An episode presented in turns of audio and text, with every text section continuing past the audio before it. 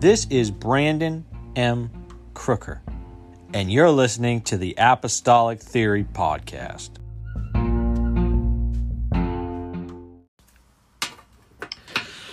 Today we have a, a very special guest that you all have, I'm sure, come to, to know and love. And if you haven't, um, he's a tremendous man of God. He's he's got an incredible ministry. Um, author of I, I don't know how many books have you authored now. I, I have lost count, but it's over thirty. So that's all I know. So, uh, Well, I this- got to go sit down and count them some point.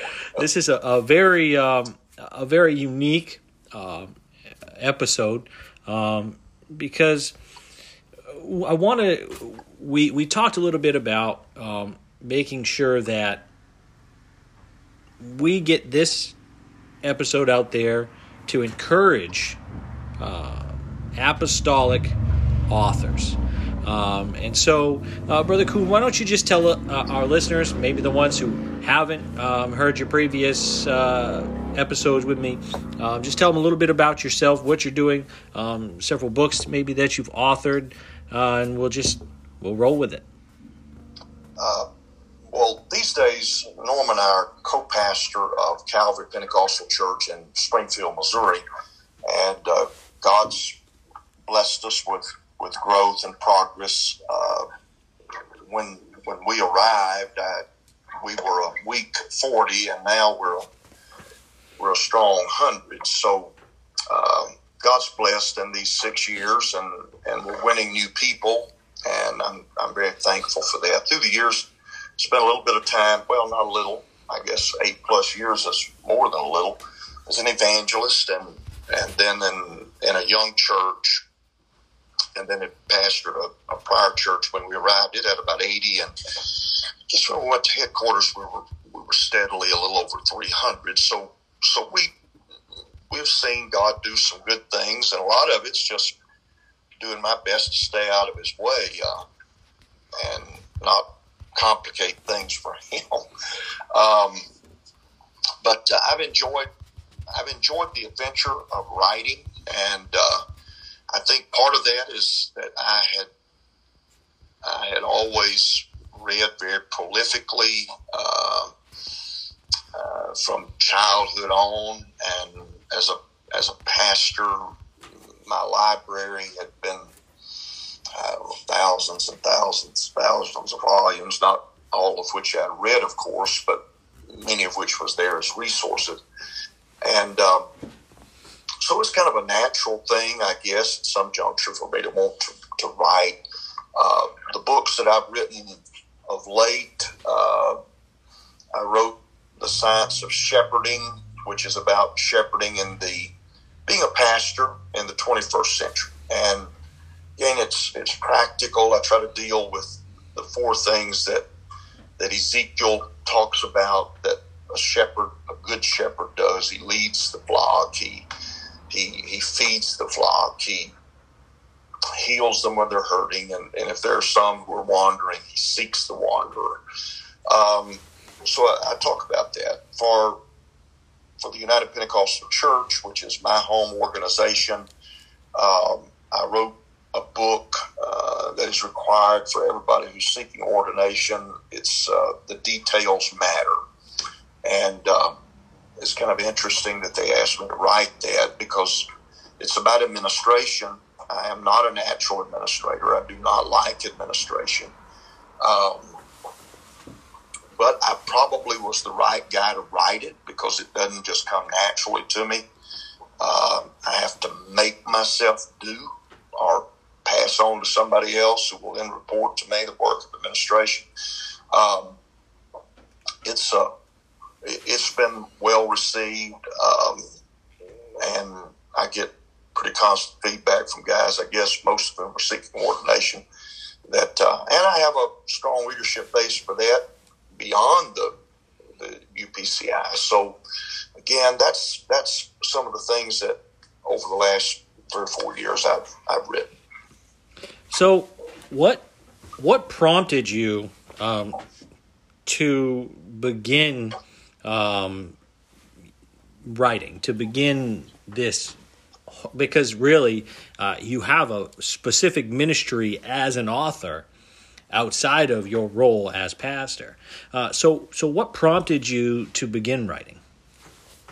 Well, uh, I, I, guess I guess the field was made a little bit fertile in that uh, one of my uncles, Crawford Coon, who was also uh, a mentor in my life, um, had written a book of of studies that pastors were able to use. Well, I at that particular point, I was in my mid thirties, and I didn't I didn't see that as what I wanted to do. But I taught a series to our church uh, called "The Daily Things of Christian Living," and there are actually seven things that are spoken of in the New Testament that people were either instructed to do on a daily basis or there was an example given.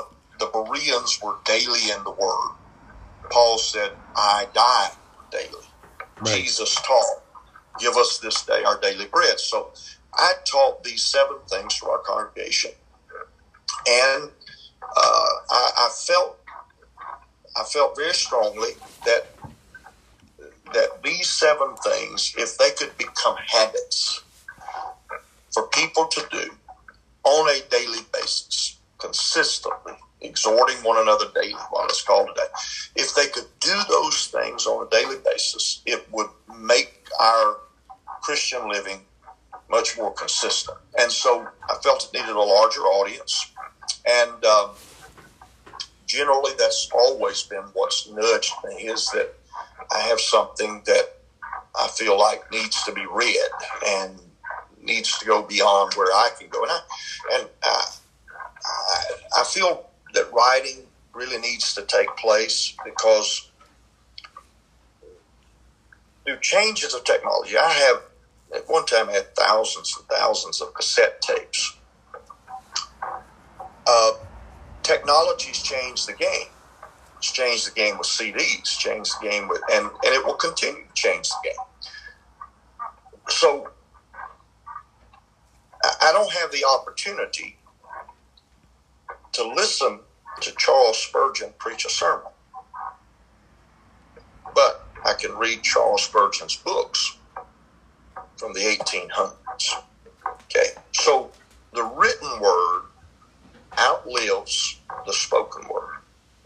So there, there may be people who, 50 years after I'm gone, could still be influenced by something I write. It hmm. is unlikely that they will be influenced by something I say. So I see this as a really important thing to get our thinking people doing more of is writing. So along the same lines, I mean, you, you mentioned that you, you've written over 30 titles. Um, what are you currently working on right now? Well, the one I desperately need to finish is uh, a 30th anniversary edition of, of, the Daily Things of Christian Living. Um, and it will be a total rewrite. Even the sequence of the chapters won't be the same. Um, and, and as I have as I have read and added to and edited, I, have come to realize that uh, I wasn't a very good writer back then, uh, but I did have sense enough to send it to two, no, to seven. I sent it to seven guys and ladies who were highly educated and told them in my cover letter, I, I don't want you to tell me that this is good. I want you to send it back with red ink on every page. And so that's what they did. And so I took their edits, and, and it sure enough would have been a mess if I hadn't had sense enough to do that. Um, and but but as I read it, I realize how much I've learned in the ensuing years, and also realized how much the world has changed and what access the world has that it didn't have 30 years ago and what access that we have to them. I mean, when our, our services are all online and we, we will regularly get responses from Australia, Fiji Islands, South Africa. You know, it's just, there's, you know, the world's our oyster right now when it comes to, to all of this and ebooks and, and even print medium. Uh, you have people that are, you know, all over the world that are buying this kind of stuff. Right. So, in your 30 years of involvement, what has changed about the publishing world? Um, everything, and that's and that's pretty much the case. Uh, Thirty years ago, uh, you either went with a major publisher, which was very hard to do, or you could go with, um, and these still exist. I don't. Vanity Press is what they're called. And I, I discourage anybody from ever using a vanity press because they cost way more than you can, way more than if you do it by yourself, and they're not going to actually give you much of a better product uh, if, if it's any better at all. And they're unlikely to help you sell any more of the books. But 30 years ago, if a person self published, which is what I did with those early books, and have done with almost all of my books, to get a decent price on the book, you had to purchase three or four or five thousand of that book. Well, when I wrote Daily Things of Christian Living, I wrote, I bought 4,000 copies in order to get a decent price. Um, I was selling the book then for, for $8. I think that it, I think buying that many had, had ended up costing me about $2.15 a book. Um,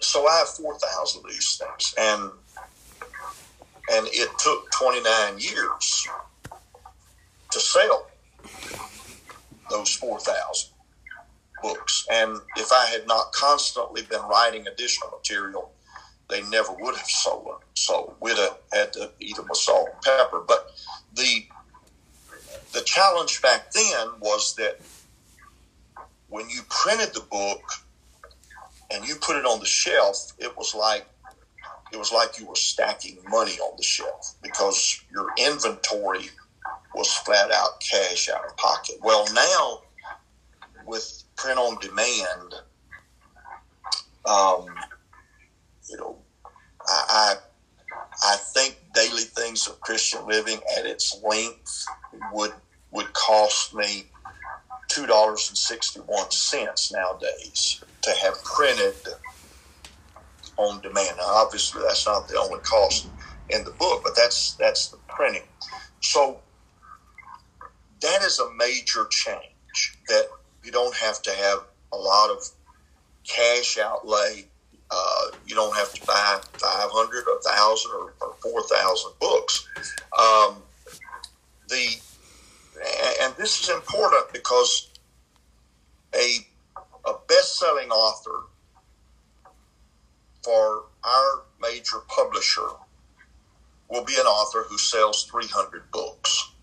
Now, the exception of that will be a gentleman who has the initials DKB, David K. Bernard he will sell more uh, books than that. But for most of us, and there have been some others who are now beginning to break out, and I'm I'm grateful for that. Um, so there were too few opportunities, and too few opportunities uh, and publishers that were interested in in what anybody had, and then if you went with them or if they purchased your books, when when your book was three months old, it's then considered backlist. Okay, no publisher has any interest in marketing their backlist very extensively. Well, that's another major change. I don't have to wait on somebody else to market my book through a mailer or a flyer. I can do it to my own email list. I could do it on Facebook, Instagram, and again, that's just a major. Okay. In those days, I had to go to uh, somebody who was a graphic artist. And uh, if they lived in another part of the country, we'd work back and forth, and it, it might take months to get a cover that we were all pleased with. Okay, these days you go online and freelancer.com and Fiverr, and you post your job project, and in a matter of minutes, you will have people who are saying, I can do this project and I'll have it to you in two days. And we'll give you unlimited number of revisions. and We'll have it finished within a week. Okay. That's that's a major difference. It's also much less expensive than it was back then. I'm able to um, I'm able to market my backlist, and through partnering with uh, Amazon, I'm able to to sell. Uh, you have resources like Grammarly, which will check uh, your grammar and, and does a whole lot of very, very extensive stuff that it kind of digs in and does. Um, having a platform is something a guy can do now that he couldn't do back then. Ebooks are the arriving thing, and I, I was really late waking up to that. Audiobooks, uh, again, I don't know where my head was at because I listened to audiobooks, but back then it was all on cassette. Well, now, you know, it's on the phone or it's on iPad or, or whatever the case would be. Um, now, for a few hundred dollars, I can have my book turned into an audio book and it'd be available on on uh, Amazon. So there is a there's a huge expansion of the market and access to people who we did not have access to before. Um, I, I'm learning that if I will take one of my books and put it, uh, I, I sell using Kindle Direct Publishing, and if I will give them the opportunity for it to be part of Kindle Unlimited, um, well, once every 90 days, I can either promote that as a countdown deal or I can make it free for five days. And that sounds so dumb to make anything free. How are you making any money out of that? Well, when, when I make it free, I invariably sell hard copy and ebook copies of that book exponentially increases. And then for every page that is read by those who claim it for free, I get a few cents payment for each of those pages. So, so it's a great time to be an author. It's a great time to be learning some of these things, and I, I just wish I'd learned them three and five years ago because the the, the vine is climbing over the wall. I, I'm invited to preach events that are a long, long way out of the realm of the United Pentecostal Church these days because of some of my writing and and uh, also because of a, a, weekly webcast that I've kind of been on a hiatus from called Ministry Monday. Um, so again, it's just the question: What's changed? Every single thing about the process has changed, and it's it's pretty well all good for an author if he doesn't go with Vanity Press. Now, if he goes with Vanity Press, he can still end up eating a lot of books with salt and pepper. So, you, the whole reason we actually talked about doing this episode is you mentioned how that you're passionate uh, about there being more uh, authentic apostolic writers. Um, so for many people, um, you know, when they have an idea of a book, they might feel uh, overwhelmed with how to go about it. Um, and you you talked a little bit about that, but what are what are some steps you consistently take to complete a book? Well, and the and the key word there is consistent um, the book lot I did not handle consistently. That became a nightmare before it was through because I just in my writing somehow I just I just sprayed it all over the place. It was every direction. So as much time was spent in getting it structured right as was spent in in the initial effort. But done right, you, you have an idea, and then from the idea, I do a rough outline. And a rough outline is just that. It's it's it's kind of like the first draft of of a house plan. It's just putting stuff down. It's it's uh, kind of everything that I can think about, and and I do better with that uh, with uh, a yellow legal pad and pen than I do fooling with a computer on it. I'm not sure why. Okay, so now I have an outline, and I will key that in. Okay, and my next step then is going to be what I call a brain dump. And so, okay, just let, let me think for a minute. I'm, I'm kind of gathering myself mentally for this project on, on Gideon. Okay, so my brain dump outline would would probably be begin with Gideon surprised by God. Um, and then the next phase would be Gideon used of God. And then, okay, so now I'm going to come back and in the brain dump, I'm going to put into the software everything that I can think of about Gideon and why he would be surprised by God. And I will probably go pretty far afield and think of other people in the Bible who were surprised by God. I may come up with two or three illustrations, and I, I tend to use things that have really happened in my life, and I change the names to protect those who, as Brian Parker, our district superintendent, said, the names of those who were not innocent. and so uh, all of that goes into the brain dump. It's it's just stuff, everything you can, everything that you can think of. So now I've done that for all these sections or parts of the outline. I'm going to go back and in each chapter, each section, I'm going to look at what I dumped in there, and I'm going to begin writing it in sentences and paragraphs. And and uh, this is the creative part of it. All of this so far is the creative side of it.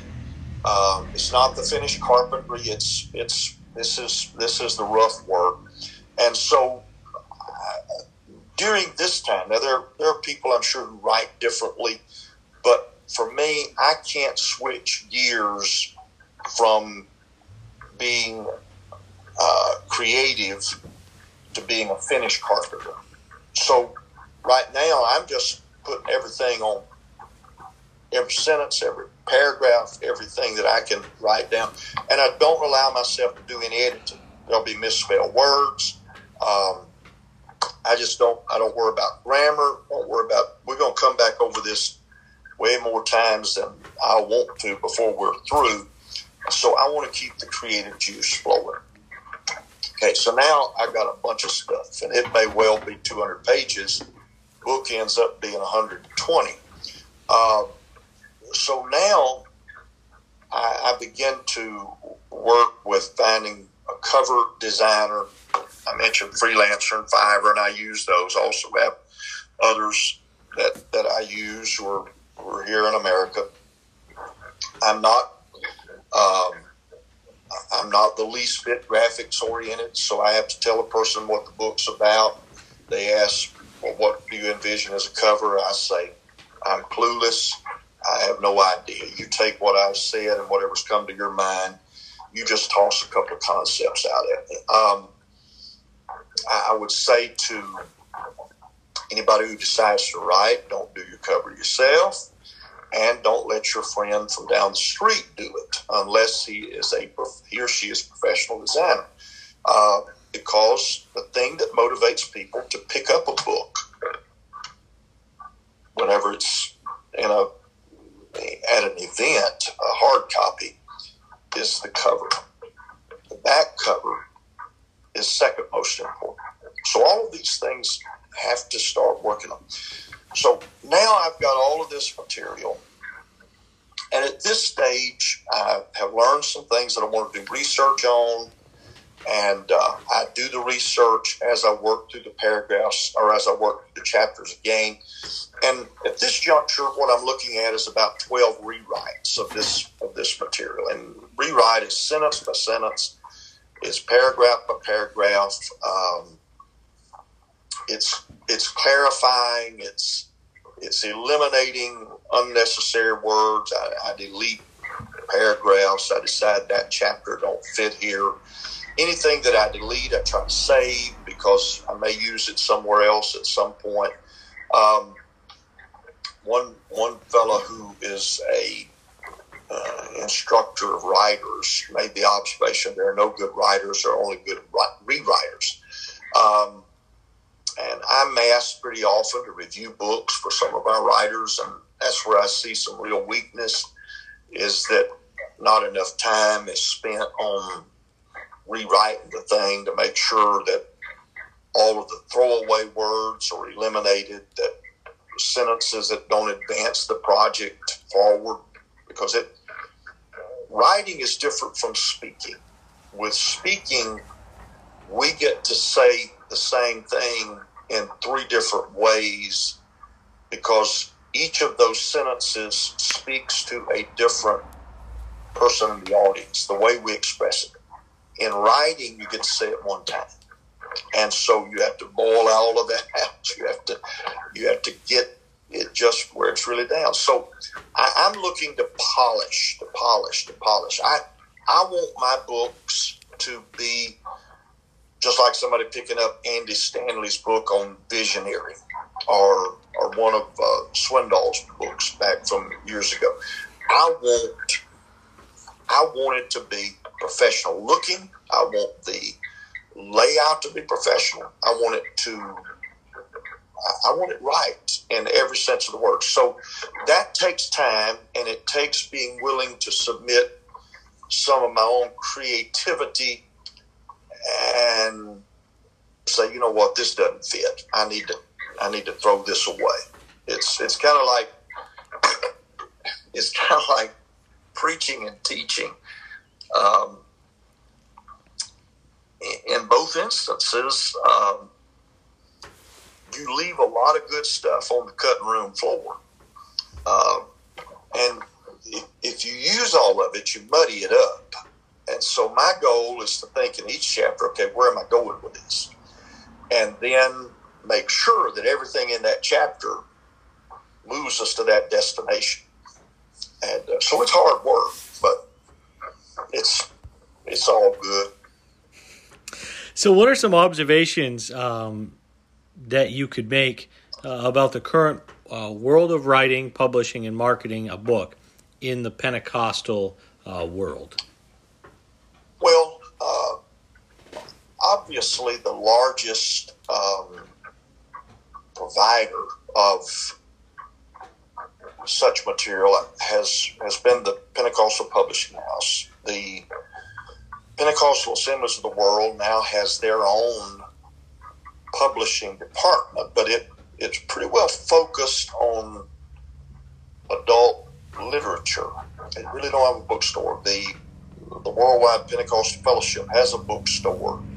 Um, it's pretty well focused on primarily, not totally, but but largely focused on people who are part of their organization. So uh, I think what's changed for the better is all of our having the ability to build our own platform and sell using Amazon or our own website as opposed to waiting on a particular publisher to, to market it or push it out at a conference or, or an event.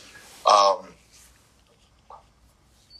so you know, pretty often I'll have people ask me what they should do with a book, and and my my default setting these days, Brandon, is is that they should should self publish if they're going to to market the book, if they're going to to try, or if they're traveling out and about.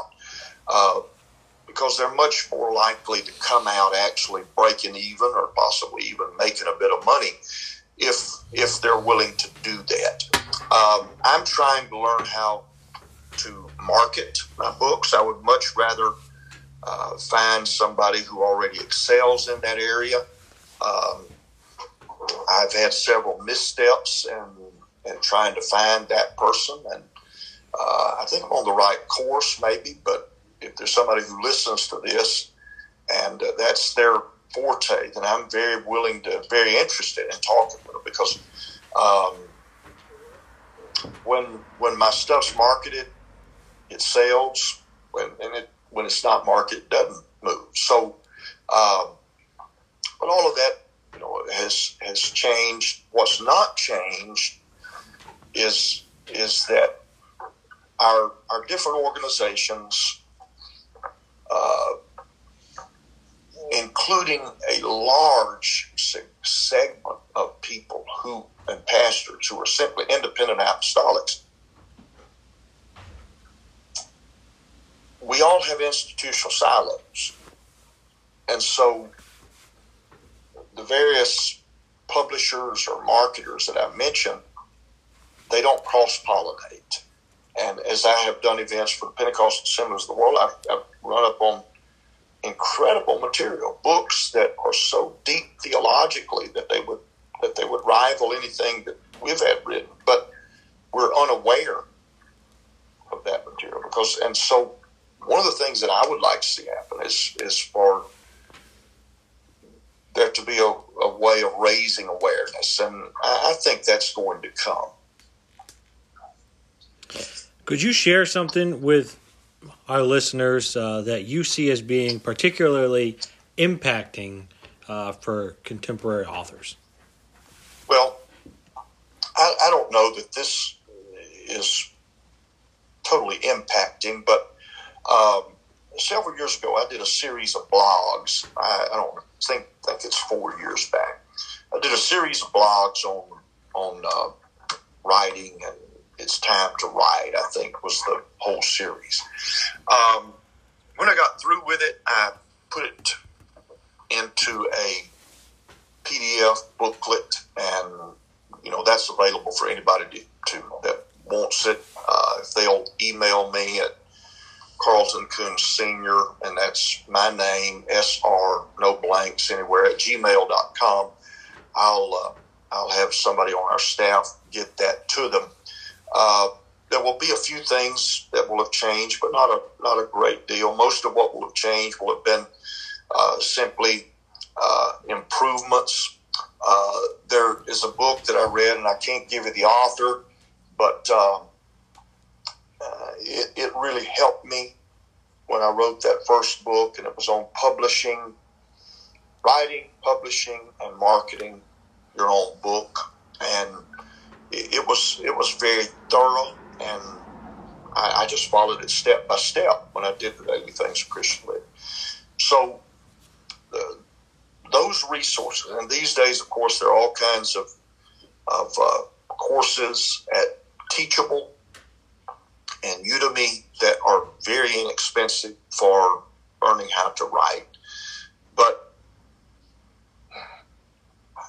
I don't know how to say this without it coming off as a little bit too blunt, but intelligent people won't tolerate rotten grammar and misspell words and stuff like that. So that that's where you know I do twelve rewrites and then I hire an editor who goes through it yet again. Right. And it's a good investment because she will see things. She'll pick up things. She'll uh, she'll say, you know, this paragraph doesn't make sense, and pretty often I'll send it back to her and say, well, damn, make it make sense. You know, I'm tired of writing on this book. You fix it. And uh, so you know, some of that I think would help is is to just go in, take a course, and say, you know, I want to write, but I want to write correctly. So I I actually I wrote and published a book um, called Matters of the Heart, um, and it's just exploring what the Bible says about about the heart of man and and how that is involved in um, you know Christian living and and, living right and uh, right. So when I was you know going about that, I actually I went through uh, a vanity publisher because I didn't have I didn't have anybody that said, "Hey, you should stay away from those," and and so I mean, it, it cost me more than I'll probably ever make off the books. Right. Um, that's it. So, and you know, I'm the the purpose of publishing the book wasn't it wasn't for me to make money. It was so I could impact the lives of the readers, whoever takes the opportunity to read that book. The goal is is that it'll edify them and help them to grow spiritually. Um, so the next time, so I'm, I'm actually working on several books. I've planned on releasing eight books uh, this year, um, both on a wide range of topics. Um. I I bought I bought the Chicago Manual of Style, the most recent one, so I could read that and, and know, you know the right way. I, I bought uh, a book about editing correctly, and then I also bought uh, the Christian uh, Writer's Manual of Style. Um, these are all great resources for anybody they who's are. looking to write a book because um, it's gonna it's gonna give you the formats. It's gonna tell you how to use. Um, uh, you know quotation marks or, or how to put uh, Bible verses in there. And I mean, it goes through pretty much anything you would need to know about uh, writing, and that has been a very helpful tool for me personally.